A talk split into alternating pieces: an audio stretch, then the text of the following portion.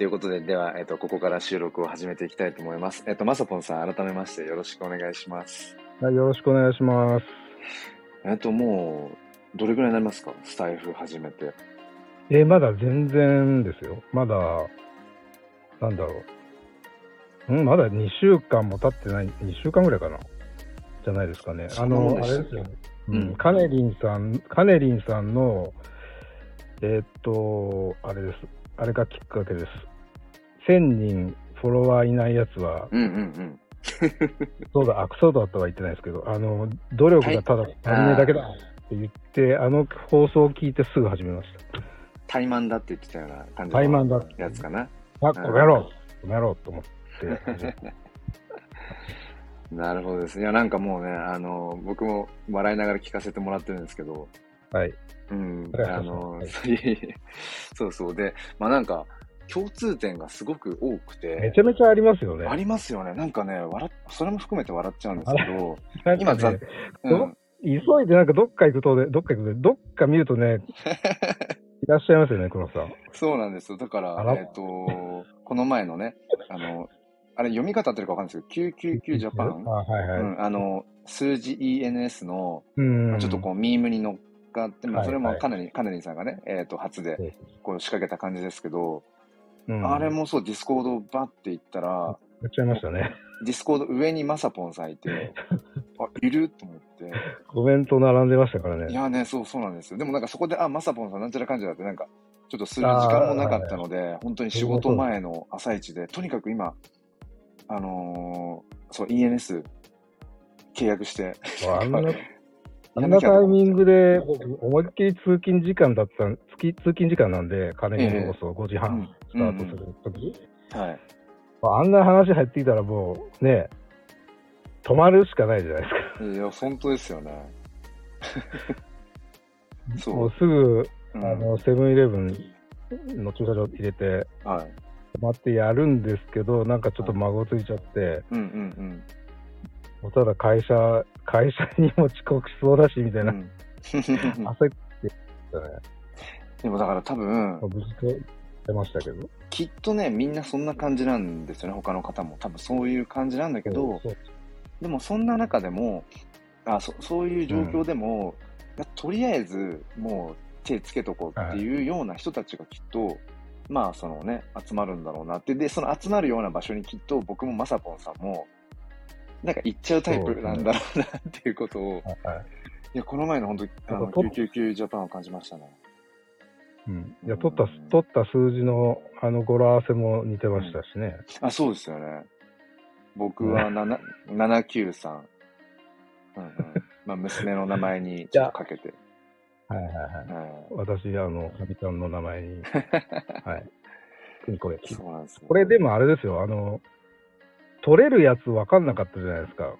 とりあえず僕、003、赤座の003うんうんうん。取ろうと思って、こんなの絶対ないなと思って、うんうんじゃあ次なんだろうと思って適当に押し押したら、うん。はい。なんだったっけな、なんか押したら、取られ、あの、もう、あの、先客というか、先に取ってる人って、これ、な、取れるのわかんねえなと思って、うんうんうん。で、かみさんの方角向いて、頼みますって言って、13ゴッとしたら取れて、おー、うん。素晴らしい。愛の力だと思いました。いやーもう本当に、そうですね。僕もだから、そう、なんか、とりあえずい入れるしかないなと思ったから、はいはい。でもなんかもう最初からなんとなく793にするつもりで入れうん。したらもう誰もまだドメイン取得してなかったから、あ、そうなんだ。もういいや、じゃあそれで通したいと思って、0.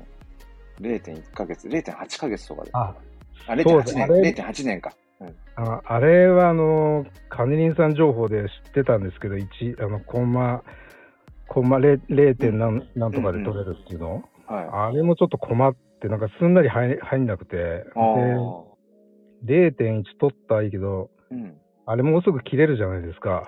切れますよね。あれどうすん、あれどうするんですかね？なんか延長できるんですかあれ。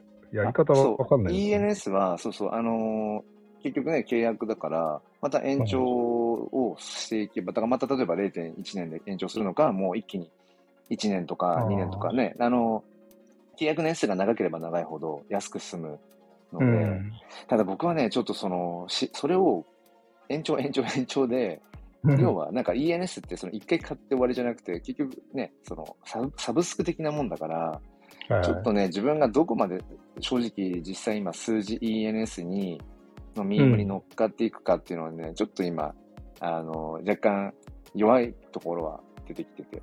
そうですね。あれそ、うそうなんか盛り上がってるんですけど、僕、もうほとんど見見に行ってないんですけど、そう。うん、正なん直かそのね、動きがあるのかなと思って、えーね、正直、か、なんかね、火がね、つききってなくて、あのーあい一時0.05、0 0.05以上とかで、えっとね、その、うん。まあ、要は二次 転売、あ転売というかな、二次流通が発生してたんですけど、今はもう0.03ぐらいまで下がってきてて、で、結局なんかその、山場が一回過ぎちゃ、去っちゃったっていうか、その、で、今、ディスコード内で行われてる、まあ、方向としては、その、あの数字 ENS を持っている人たちの、はい要は、あの、イーサリアムネームサービスの NFT の画面あるじゃないですか。まあ、画像ってうん、いうか、はい、はい。あれが、その、こう、変わる、変わるような今仕組みを。うん。うん。だからその、要は PFP、あの、プロフィールピクチャーのアイコンうんにその数字 ENS のやつで、みんながその、なんていうのかな、こう切り替わったとして、で、例えば、そのコミュニティのみんなでバンって突然ツイッターのアイコンを、そのうん数字 ENS、まあ数字 ENS っていうかさらに言うと、まあその大事のね、999ジはいャパンのアイコンにバーって変わって、ある意味こうハックしたら、え、はい。何これってなって話題になって、海外とかからももっとこう、来るかもっうんていう、ただ、そこまで自分がそこまで待てるかどうかっていう。そうそうそう。でも、あれを待ってるんですけどね、一番待ってるのは、あの、ん鬼滅の刃の、あのーフォントというか、あの、うんうん、もう書体あるじゃないですか。はいはいはい。あれのお版権というか、持ってるあの会社の社長さんが。あの、NFT にも興味があって、その、うんコミュニティ入って、あの、ディスコのコミュニティ入ってる書道家の人がその人とつながりがあって、うんうん。カネが言ってましたよね、あの、ワンチャンはい。出ましたね。使えるかもしれないとかうん。っていう、うんあれをずっと待ってたんですけど、うんうん。待ってるんですけど、あの話もなんかちょっと、そうですね。まあコミュニティほとんど見てないんで、あれですけど、うん。ちょっとでもなんかね、見見ようかなと。ディスコードの中で聞いたんですけど、あ、はいそ。の ENS って、その、要は契約期間が切れて、だ切れたとしたら、えっ、と、3ヶ月間はその更新猶予があって、はいで、だからその3ヶ月間の間から支払ってなかった、あ、なんていうのかな、こう、だから要は止まってる状態で、3ヶ月までは一応猶予があり、で、例えばだから、まだ3ヶ月経つ前にもう一回こう、更新、契約更新とかっていうことをすれば、はい。また普通にこう、なんていうのかな、復活するらしいんあ、ですけど、そう。うん、ただ、その3ヶ月間の猶予はあるんだけど、また更新するときはその3ヶ月分うん。支払った上ではい。契約更新をしなきゃいけないみたいなので、まあ、まあまあ高くつくので、まあ、ちょっと動向を見つつうん。っていう感じですね。うんああ、そうなんですね。そうそうそう。まあだからそんなね、あのー本当に超こう super early なというか、そこにこう行ったらまさぽんさんがいて、うんで、さらに言うと、その、えっ、と、今で言うと、そのカネリンさんのね、オンラインサロンなんかも、ああ、行ったらまさぽんさんいると思って、まあ多分そもそもそのね、カネリンさんに対して結構、うんなんていうのかな。アメリンフリークですか、あのーそうそうそう、フリーク同士だからっていうのがあるから、まあ、そこら辺は必然かなと思うんですけど、でも、そもそもの、あのーそれよりも手前のところでいくと、あの、写真を撮っているということ。あ、写真ね。はい。はい。うんで、まあ、その写真 NFT っていう、まだまだはい。本当に超絶ニッチで、にうん。認知度もね、人気度も、まだやっぱり全然っていう、そこにコミットしてるっていう、だからなんか、そもそ本業もの、本業の話です。そうなんですよね。そもそもの部分が、本当にはい貴重な、あのー貴重な人同士というか、そうですね。で、そこに、だからその NFT フォトグラファーさんのつながりはまあ多少あって、何度かはいこのスタイフでも、あのーマグさんっていうあ、はい。NFT フォトグラファーさんとお話しさせていただいたりとか、あとは最近もうずっと毎日更新しているイスムさんはいはい。とも話をさせていただいたりだとか、NFT フォトグラファーさんは、まあ、ある程度こう、なんていうのかな。まあ、まだまだ人数少ないけど、うん。なんかこう、いるなっていうのは、うなんとか分かってきたんですけど、うん。でも、マサポンさんみたいに、さらにプラスで、その、本当に超early な、ね、そういう999ジャパンもそうだし、あの、カネリンオンラインサロンとかも。そうだしっていう、なんかそこまで、うん。うん、さらにこそうう上乗せでね、一緒っていうのがものすごく僕は面白くて、行くとこが似てますよね。そうなんですよね。だからちょっとそんなまさぽんさんをちょっと、あの、根掘り葉掘りじゃないですけど、ちょっとね、紐解いていきたいなと思うんですけども、もちょっとあれですね、う、大丈夫ぜです前段が999ジャパンで盛り上がりすぎたっていうことですけど、そうですね。いい。でもあれですよ、あの、あのー写真の方に入ってく手前でちょっとまたしょも申し訳ないですけど、あの、えっとね、写真 NFT に入って、いろいろこう調べてる時に、もうだいぶ前に黒さんのお存在は知ってたんですよ。えそうなんですか？で、あ、そうです、そうです。で、えっと、えススタエフ？スタエフをされてる、され、スタエフ自体は僕、なんとなく知ってたんですけど、うんうんボイシーの、ボイシーは審査制で、まあ、有名人というか、かなりこう、あそうですね。実力のある人、功績のある人、うん。まあ、芸能人とか、うんそれこそ本出してるとか、うん。としかできないんだなと思ってたし、そんなところでもう夢にも自分がとかな何も、そんなことは全く思わず、思ってないですけど、見てるときになんか、配信されてる人がいるっていう。えっと思って、はいはい。えっと思ったのがもう忘れちゃいましたけど、さっきあのカネリンのあれがきっかけでとかって言いましたけど、まあ確かにカネリンに言われたの、カネリン、あ、さんって言わないといけないですね。カネリン、カネリン様の、えっと、に言われたのがきっかけでなんですけど、はい。それよりかなり前に、黒さんが、えっと、スタイフでっていうのは知知っていたし聞いたんで、はいへーと思って、へーで、こんなことできるんだと思って、はい。思ってました。ただ自分がやるなんてもう、これっぽっ1ミリも思ってなんかったです。うんうん1ミリも思ってなくてすげえなーと思いながら、こんなこと俺にはとてもできないなと思いながら、カネリンで、おじゃあやったのかってなったっていう。ああ、そうだったんですね。え、うんツイッターでってことですかね、じゃあね。ツイッターに。多分ツイッターですね。うん、あじゃあやっぱり、なんかね、あのー多分ツイッターのあのカネリンのあの雑談、NF うん雑談 NFT でしたっけ？名前。はいはいはいはいはい。雑談 NFT ですね、ツイッターコミュニティ。うん、そう。あそこで、あそこでちょっと反応していただいたときに、うんうんうん。写真、写真 NFT の人がいると思って、うんうんうんこんなニッチなことやってる人がいるんだと思って、うん。であれ、配信してるとか思ってああ。なからですよね。あその時あじゃあやっぱりあれですね、ちゃんとこう、地道に、なんていうのかな、こういうことしてるよっていうのを発信していくもんですね。あの、正直、ツイッター上で、うん、要は、その別のプラットフォームのはい。リンクを貼り付けたりとか発信しても、正直あんまりリアクションうん。ね、通常のツイートに比べて、やっぱないんですよ。はいはいだから実際、ツイッターで、まあ、毎朝、あのー、スタイフのその投稿も、うん。そのシェアしても、ツイッターからこう飛んできて、聞きにはい。来てくれたんだなっていうその痕跡って、あんまり正直、やっぱリアクションは少ないんですよね。でも、やっぱそれを続けててよかったなって最近はやっぱ思いますね。そうやってまさぽんさんしかり、そのね、この前お話しさせていただいたその、うんイスムさん、NFT フォトグラファーのイスムさんしかり、うん。なんか結構、その、ツイッターで、あ、スタンド FM っていう音声プラットフォームがあるんだで、くあ、黒さんってそういうのやってんだみたいなところから、なんかね、あそうです、本当にまさに。そう、だからそういう人がいるんだっていうことを最近すごく嬉しく、うんうんう。ん、思いつつ、あ、だからやっぱりちゃんとコツコツ、うん、地道にそうですねやって。発信し続けるって大事だなって。いや、コツコツやれば誰か見てますよ。ね、本当ですね。それが、だから、ね、あの、ツイッターってどうしてもその SNS ドリームじゃないけど、なんか、うんバズってね、なんか拡散。されるとかって、いろいろ考えがちだけど、でもそうじゃなくて、たった一人でもいいから、ものすごくそうやってちゃんと自分のメッセージが、うん。ね、なんか届く人が。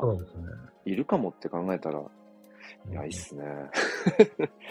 いや よくあの、ボイシーのパーソナリティ、まあうん、カネリンさんしかり、はい。みんなそうですけど、ボイシーって、ボイシーというか音声メディア、音声で伝えるのってやっぱ、い一番こうリーチしやすいというか、うんうんうん。が届くというかっていうのをよく言ってたじゃない、言ってるじゃないですか。はいはいはい。だからそれ曲がりなりにも、あの、うん自分が始めて、うん、なんかわかりますよね、やっぱね。うんうんうん。うん自分の、やっぱカネリンさんが言ってるように、声の強弱とか喜怒哀楽出ますし、まあやっぱテキストじゃ伝わらない部分っていうのはもう、やうんうん相当ありますよね。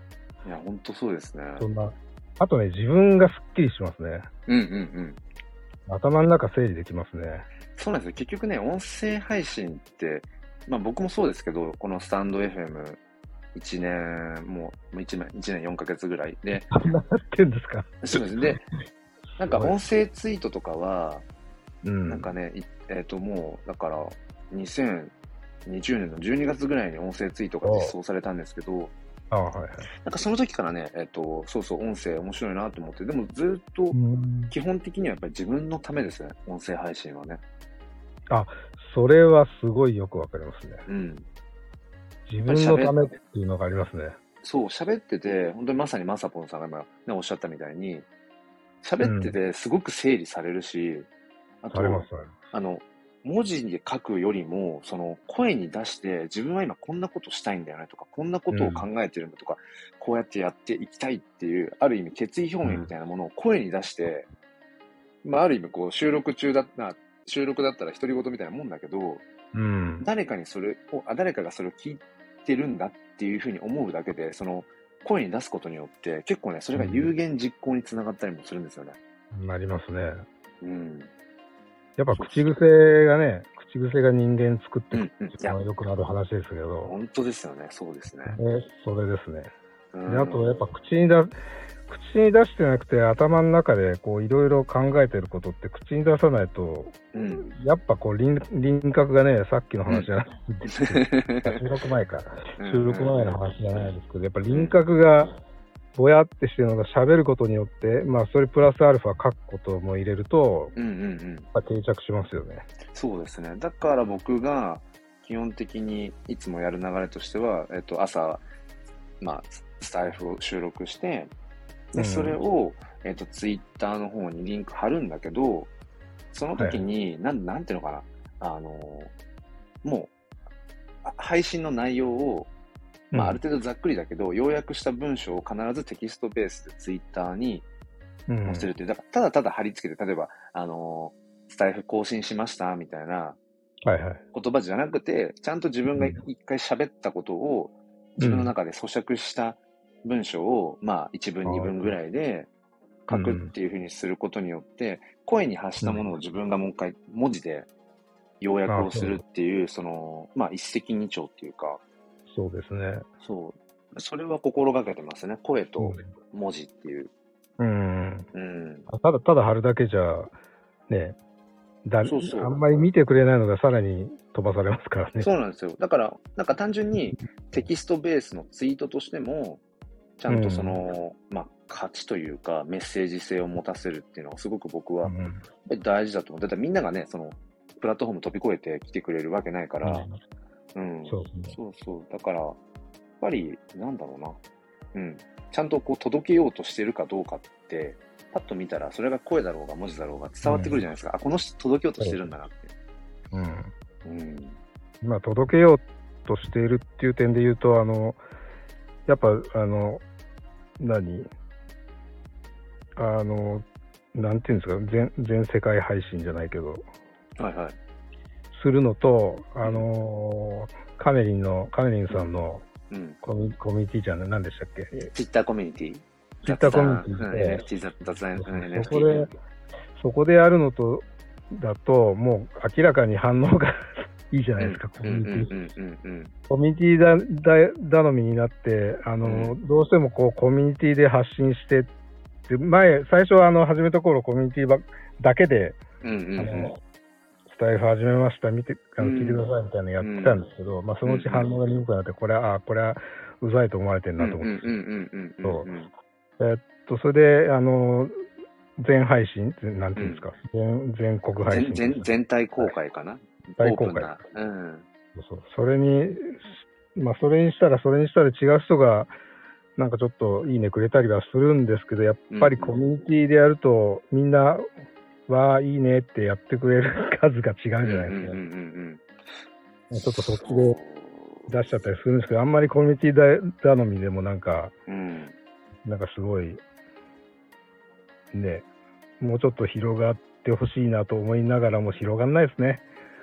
まあそうですね。だから、簡単に広がる。うん、ここに来てやっぱり僕はそのね、そのコミュニティってものをやっぱりすごく、なんだろうな、うん。やっぱりキーワード、すごく重要なキーワードだと思ってて、結局その、ツイッターももともと、その鍵垢っていうその、お互いにフォローしないと中が見れないっていうね、そういう仕組みはもう何年も前からあったけれども、うん。えっ、と、ここ数ヶ月、まあ半年はまだ経ってないか、そのツイッターコミュニティっていう機能がツイッターにできて、そこですごくこう、わかりやすく全体公開の通常のツイッターのオープンの、えっ、と、うん場所と、そのまあ、セミクローズドですね、ツイッターコミュニティは。あの、閲覧はできちゃうから別にその、はい。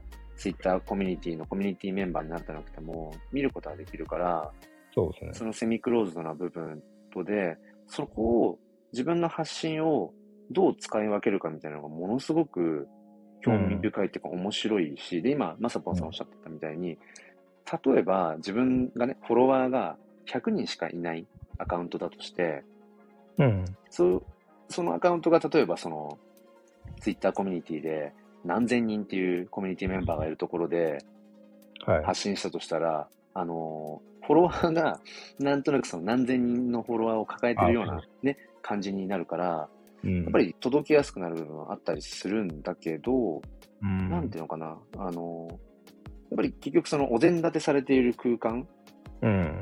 で、こうなんか、なんていうのかな、そこにこう甘んじてしまってもきっと、はい。うん、本本質的なことを忘れちゃいそうな気もするしっていうので、だから僕も本当にしょっちゅうですね、毎回って言ってもいいぐらい、このツイート、この発信、メッセージは、うん。全体公開がいいのか、それともそのツイッターコミュニティのセミクローズドなコミュニティがいいのかで、投げるコミュニティもどのコミュニティがいいんだろう。僕が、うん。あの、一応自分でね、あの、運営と、はい運営っていうか、管理者として持っている、その、このスタンド FM ユーザーが集まれるスタイフエコーっていうコミュニティもあるし、どこのコミュニティに投げようかなとかっていう、なんかそれもすごく、うんうん。だから誰にこのメッセージを届けたいのかっていう、あとはもうピンポイントで、ツイッターの DM、はいはい。で、僕、ツイッター DM もグループ DM を持ってるんですけど、あ、そうなんですか？あ、そんな機能があっあ、そうそう、あのね、実はね、ツイッター DM で、その何人か、複数人のメンバーで同時にこう見れる、ああの、そんなのあるんだ。そうそう、DM グループとかもあったりして、だうから、ん。そのいろんな、その、なんていうのかな、えっ、と、オープンな状態の場所、セミクローズドな場所、まあまあうんク、クローズドな場所で、そのいくつかのこう、まあ、レイヤーっていうか、こう、はいはい。うん、のがあって、毎回それは思いますね。だから、写真、うん NFT、例えば、うん、その売る、例えば宣伝みたいなものも、はい。どのコミュニティ、あとはどれぐらいのオープン感、どれぐらいのクローズド感のある場所で、それを、うん。要はマーケティングしていった方がいいのかっていうのも、すごくなんか、面言白い。葉遣いとかね、そうそうそうそう。各テキストの文脈とか変わりますよね。そうなんですよね。うん。うんだからなんとなく線引きとしては、なんだろうな、うん。ギュッと濃度の濃い深い感じの盛り上がりをしたければ、やっぱりコミュニティ感のある場所、ある程度クローズド感のある場所の方うんが、深く熱量高くやっぱり、そうですね。うんやれると思うし、あの、なんていうのかな、深くなくてもいいけど、うん。まあなるべくこう、うん、まあいろんな人っていうか、ちょっと不確定要素のある、誰に届くかちょっとわからないなぐらいの少し可能性も含めて、うん。あの、発信したいときはやっぱり全体公開の場所の方が、うん。自分が、例えば、うんここの内容は、うん、このジャンルの人にしか届かないだろうなって、えー思って、そのジャンルのコミュニティに発信するだけだったら、そこの人にしか本当に届かないけど、うん時として、自分の発信してる内容、例えばじゃあ写真が好きな人に、に好まれるような、例えばこれはツイートかなって思っていても、案外そうじゃない人から、なんかめちゃめちゃ共感しましたみたいなことっていうのが、やっぱりあったりするから、やそうですね。っぱり SNS っていうね、なんかその世界、世界中と繋がってるっていう部分をのメリットを、うん、生かすんだったらそういう、なんだろうな、ちょっと不確定要素に、あの、かけてみたいような時は、うん。全体公開みたいな。うん、僕ね、全体公開、あの、カネリンさんが昨日かな？昨日、うん一昨日ぐらいの一般放送会で、もうこの最近、えっと、何でしたっけ？お金払うの何でしたっけ？オンラインサロン？あオンラインサロンっていうか、あオンラインサロンっていうか、ボイシーの、えっと、何でしたっけ？お金払う、お金払って。プレミア。ム、プレミアム。プレミアム、うん。うん、プレミアムの方に力入れてますってうん。言ってたじゃないですか。で、一はい般放送で最近、なんかいろいろ喋ってな、な、なんか、な 何になるんだろうみたいな、うんうんうんうんうん正直言って、あの、時間割く、まあ、やるんだけど、うん。まあ、今までみたいに、あの、ガチンコでいろいろこう話すっていうのは、やっぱ、だんだん、だんだんステージ上がってくるとそうなってくんだなと思って、うんうんうん。まあ、そうだなと思って、自分も、やっぱりあの、何？お膳だって、もう最初からうん。ね、5号 ,5 合目から話できる場と、うんうんうんうんね、登山口で、うん。うん。じゃあこの、あの、入山届出しまして、うん喋り出すのとでは全然違っていて、まあそれはどこのレイヤー、なんかレイヤー別にコミュニティとかいろんな、何、吐き出し口持ってていいんですけど、うん。やっぱりなんか、自分としてもまあ、もともと始め、まあ、レベル、レベルっていう言い方はなんかおかしいですけど、まあ、こう、お作法とか、まあ、NFT とか、クリプトの知識も、まあ、上がってきたりすると、うんうんやっぱり5合目からね、8合目までヘリで行きたいですね。うんうんうん。いう時もあるじゃないですか。うんうんうん。ただ、なんで全体配信をはやめないかっていうと、うん。どっかでね、これちょっとキモいこと言いますよ。どっかで、あの、見つけて？僕を見つけてください。いやいやいや、それだとみ思います。たいなとこあるんですよ。うん。なんかもしかワンチャン何？ワンチャンって、うんうんうん。僕ワンチャンなんていう言葉は使ったことなかったんですよ。パネリンのね、影響でワンチャンっていうような人うなんんですけど、うんうんワンチャンですね。ななんか、何？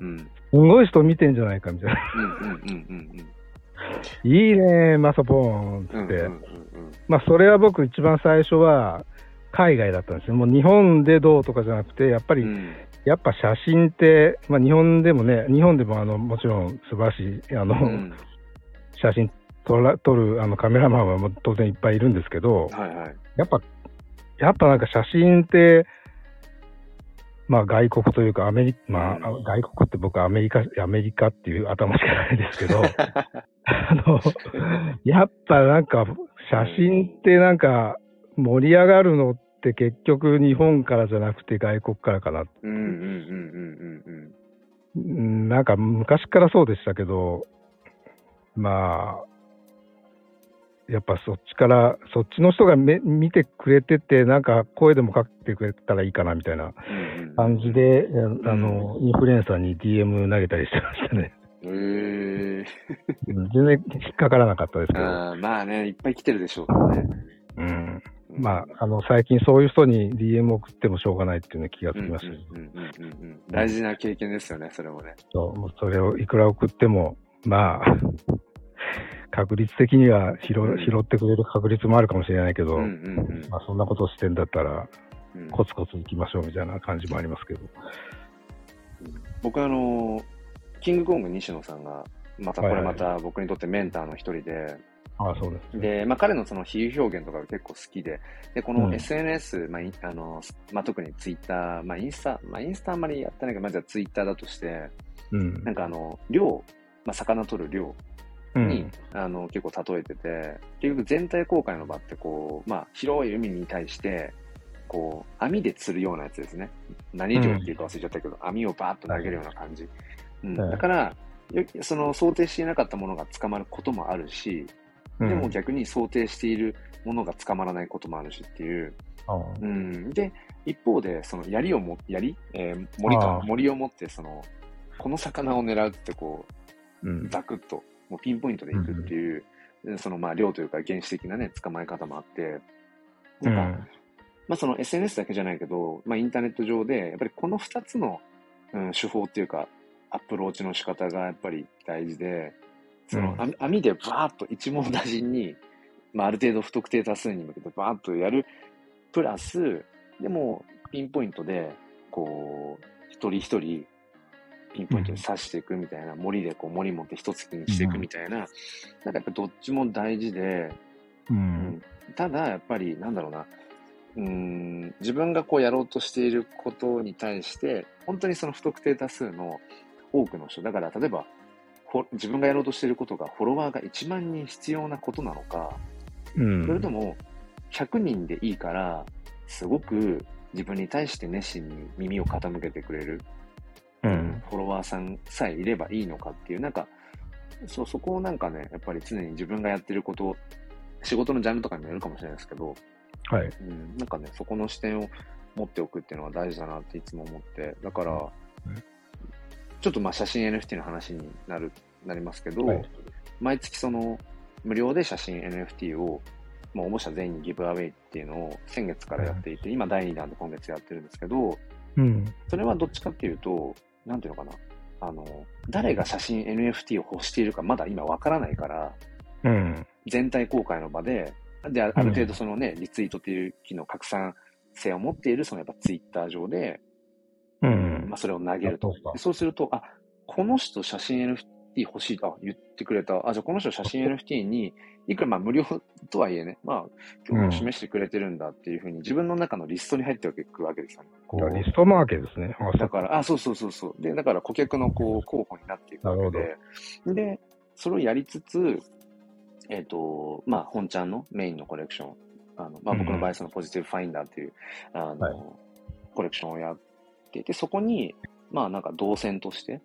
うん、そのイーサリアムチェーンで、まあ有料でこういうのやってるので、うん、まあよかったらもしあれだったら覗いてみてくださいって、突然何にもその、この人が写真 NFT を求めているか、写真に興味があるかどうかもわからない人に、うん、僕が突然 NFT コレクションやってるんですって言っても、ただただうざい宣伝、セールスになっちゃうから、っていう感じで、だから、まさに、その、海広い海 に対してこうバーッと、うん、とにかく、僕は写真 NFT やってます、無料でやってます、とりあえず興味ある人いますか？で、もう誰にリーチするかわかんないから、こう、それをやりつつ、ピンポイントで、TwitterDM とかで、あのー、その写真のね、NFT をギブアウェイした方に、なんか今度今度あの、新しく、あの、いついつ、あのリストしようと思うんだけど、うん、まあ、興味があったら、まあ、覗いてくださいね、みたいなことを、うん、まあな、その何度もやったらちょっとうざいかもしれないけど、ね、声をかけられるっていうか、その、うん。うん、だから、なんだろうな、そういう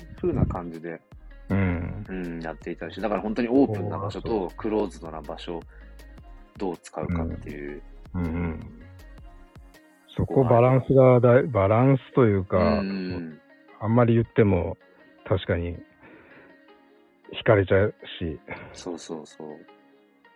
からね、なんかその辺とかもあったりしますけど、うん、なんかあの、まあ、一番なんか話、なんか話が膨らむかなとか思ったその写真の部分、全然今、あの、あんまり話せてなかったなと思ったんですけど。写真はですね、うん、うんと僕僕は、もうあの、僕、写真の歴でいくとカメラ触り出したっていうのはもうめちゃめちゃ最近なんですよ。あ、そうなんですか ?3 年、3年ぐらいしか使う、3年ぐらい前なんですよね。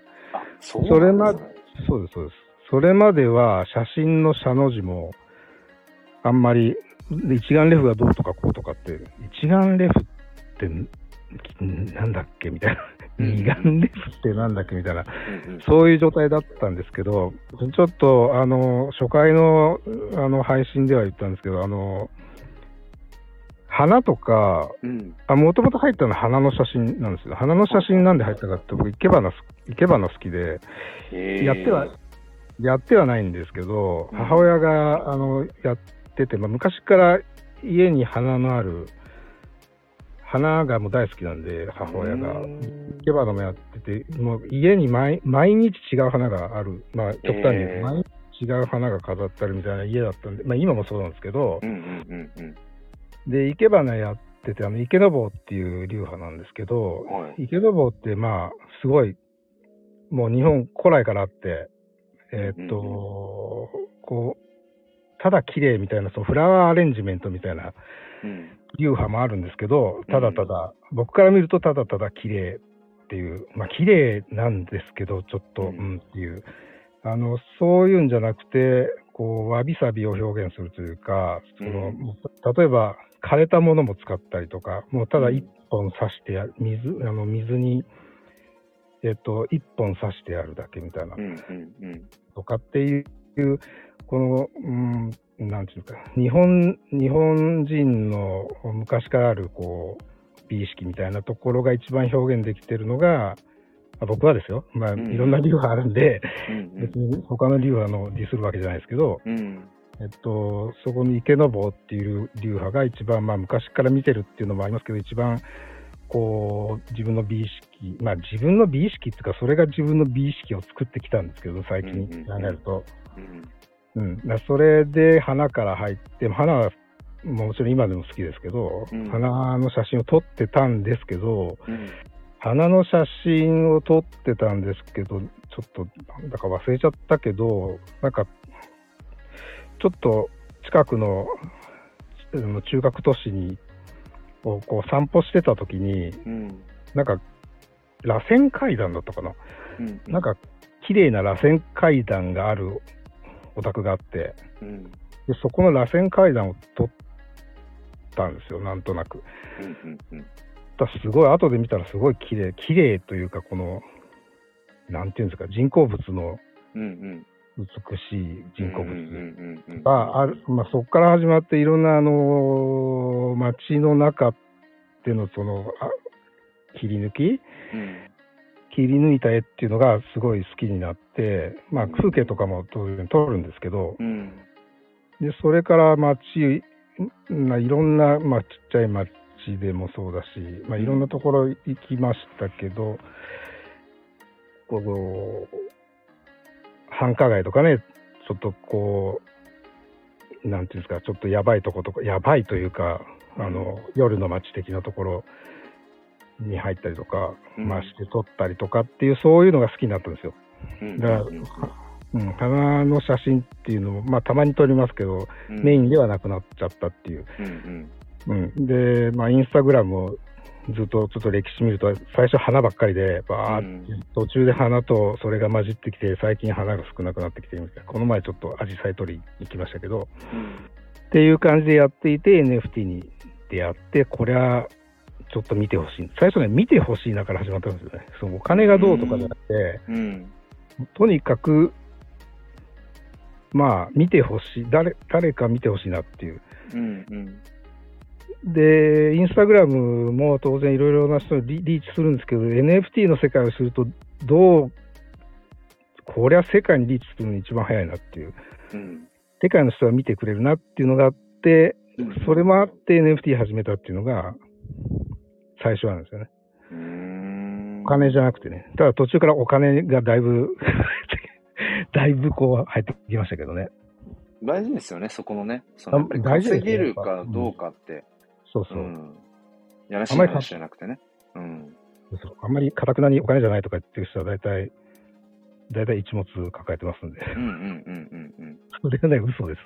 はいそうですよねうん。そう、ああ、ありがとうございます。そう。僕ね、ここの写真、なぜそのカメラを始めたのかとか、その写真の話から最初入るかなって思ってたぐらいなんですけど、はいはい。そうそうそう。で、まあ全然、なんか、多分それ以上に写真どうこうっていう共通項がなくても多分、まさぽんさんとは、多分飲める、多うん分きっとタイプだなって、もうものすごく確信をしてるんですけど、まあでもちょっと写真の部分を僕やっぱ深掘りしたかったので、うん。まさぽんさんの写真すごい好きで、あの、あ、そうですか。ありがとうございます。いやいや、あの、偉そうですけど、あの、そう、スタイフのね、サムネイルなんかも、毎回、毎回うんちょこちょこやっぱり変えられてたりだとか、で、今も、あの、ツイッターのまさぽんさんの、まあ、投稿されてる写真なんかも、こちらちら見たりとか、うんで、そう、なんかあの、今まさに、その、まさこさんがおっしゃったみたいに、その、いわゆるスナップ写真っていうのかな？ちょっとこう、街はい。の、ちょっと、ちょっとした人を。切り取るみたいなうん。のが、まあ、お好きなんだろうなと思って、で。どっかで僕の中でも、なんかそういう写真も撮りたいよなっていうのは、どっかでうん。もともとあって、僕も結構やっぱ写真撮るときって、やっぱ花が多くはい。まあまあ、とっつきやすいし、被写体になりうん。するっていうのはあるんですけど、どっかで、その、もう少し、うん、なんだろうな、そう、被写体が明確じゃないようなものとかも、うんまさにその、ちょっとした風景とか、なんかね、うん。そういうのも撮れたらな、なんてあったから余計に、すごくね、まさぽんさんのその切り取る、なんかその写真の、なんかね、感じがすごくいいなってああ、ありがとう。思。ええ思ってて、だから多分なんかいろんな部分でそういう、なんか感覚が多分、きっとうん。近いんだろうなっていう。ね、なんかまさに写真撮るときって、その人の人柄がやっぱり現れるじゃないですか。同じ被写体撮るにしてもやっぱり全然違うし、同じカメラ持っても、ぱり同じような写り、まあ写りは近いかもしれないけど、その、切り取り方ってね。切り取り方は出ますよね。えーそう広角広角あんまり好きじゃないんですよね。広角レンズ。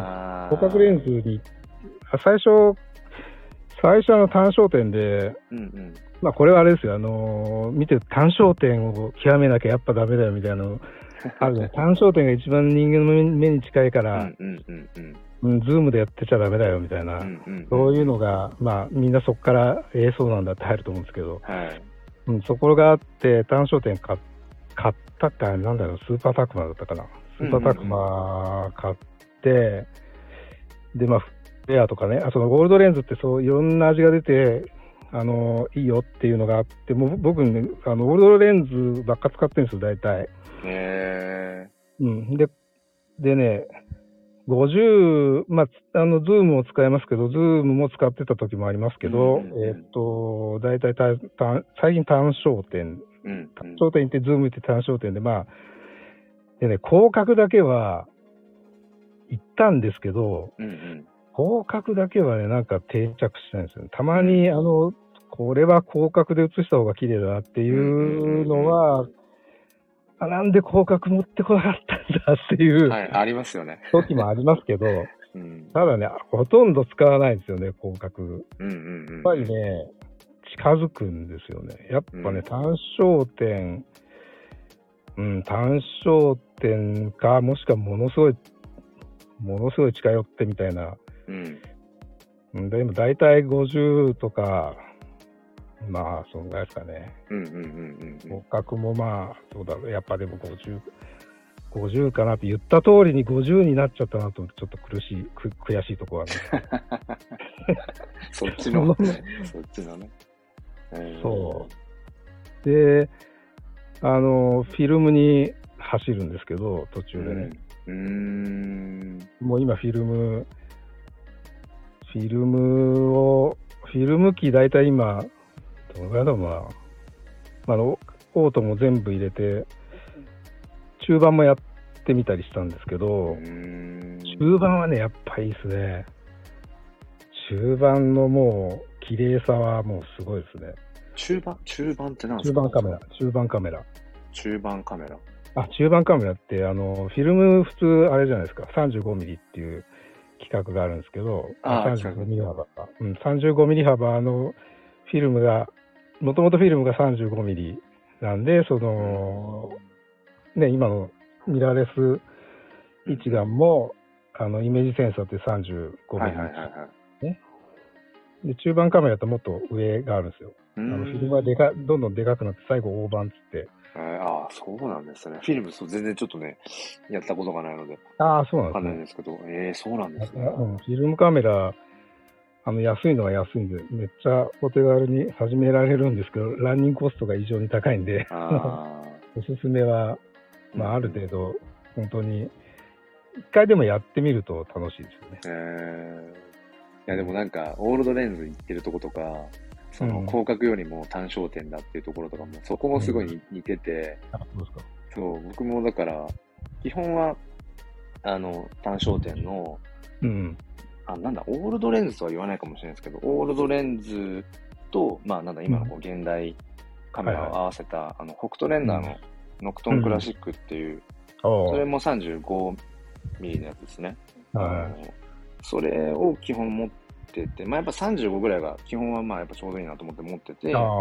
で、まあ、あのヘリオスとかスーパータクマとかうん。オールドレンズも、まあ、試しつつ、今結局そのノクトンクラシックを持ってるんですけど、うん。あメインメインでいつも持っていて、でも結構ググッと被写体に近寄るのも好きなので、まあ、マクロだからマクロレンズをいつもこうあ、マクロ、花所持撮ってるとマクロ欲しいですよね。そうなんですよね。だからそのマクロ、だ基本的にはその、えっ、と、ノクトンクラシックをカメラにつけといて、でそのマクロレンズを、まあ、持ちつつ、で、あとは、あのーなんか、どうしてもやっぱり、その、アップ、ズームしてアップしないと撮れないように、な遠くにいる鳥とか、はいはいはい。そういうののために、ために、まあ、望遠のレンズを持っといて、で、うん。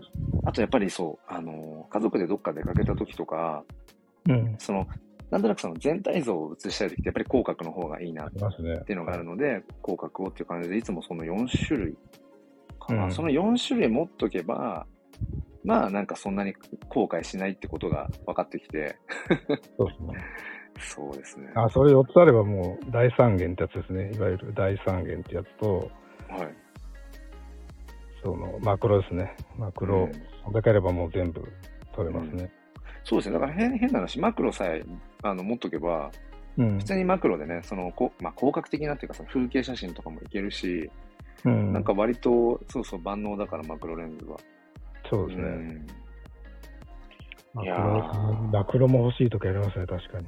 ちょっとまさぽさん、あれですね、またちょっと次、あの、第第2弾の時は、あの、もう、とことん、その写真、カメラ、そのあたりの話なんかもね、なんか、そうですね。したいですね。今日なんか、そこ、その辺がなんか中心かなと思ってたんですけど、なんかそれ以上に、なんかね、そのコミュニティとか NFT、かそっちのうちの話もしたねかったです、だから、なんか本当に多分共通項が本当たくさんあるので、ぜひぜひちょっと、まはい、た、またお願いします。もうちょっとこう、ピントを絞って、今日結構、あの、予定はしてたんですけどねそ。うそうそうそう。まあまあ、でもね、なんか、きっまたじゃあ、とよろしくお願いします。ね、本当にその単純にシャンあの写真、はい写真 NFT っていう、なんか、ピンポイントなキーワードだけじゃなく、多分きっとうん。共感、共鳴する部分が、まさぽんさんはめちゃくちゃあるなって、はい。もう今日はやっぱ改めてこうこうして話をさせていただいて感じたので、いい、私もそう思いましたね。え もう大体出没する、あの、酒場が一緒ですね。ー 酒場がね、しかも飲もうとしてるお酒も一緒かもしれないはい。じゃあ、じゃあもうなんかあっという間に、酒、酒、うん酒飲めないんですけど。あ、そうなんですね。あ、そうなんだ。はい。じゃあぜひぜひ眠くなっちゃうちょっとまた、はいあ、そっかそっか、眠くね、なっちゃうか、そっか。じゃあまたぜひ、ちょっと、はい、またよろしくお第2願いしま弾、第3弾と。お願いしたいと思います。はいはい。じゃあ、まさこさん、今日はありがとうございました。はい、ありがとうございました。はい、ありがとうございます。はい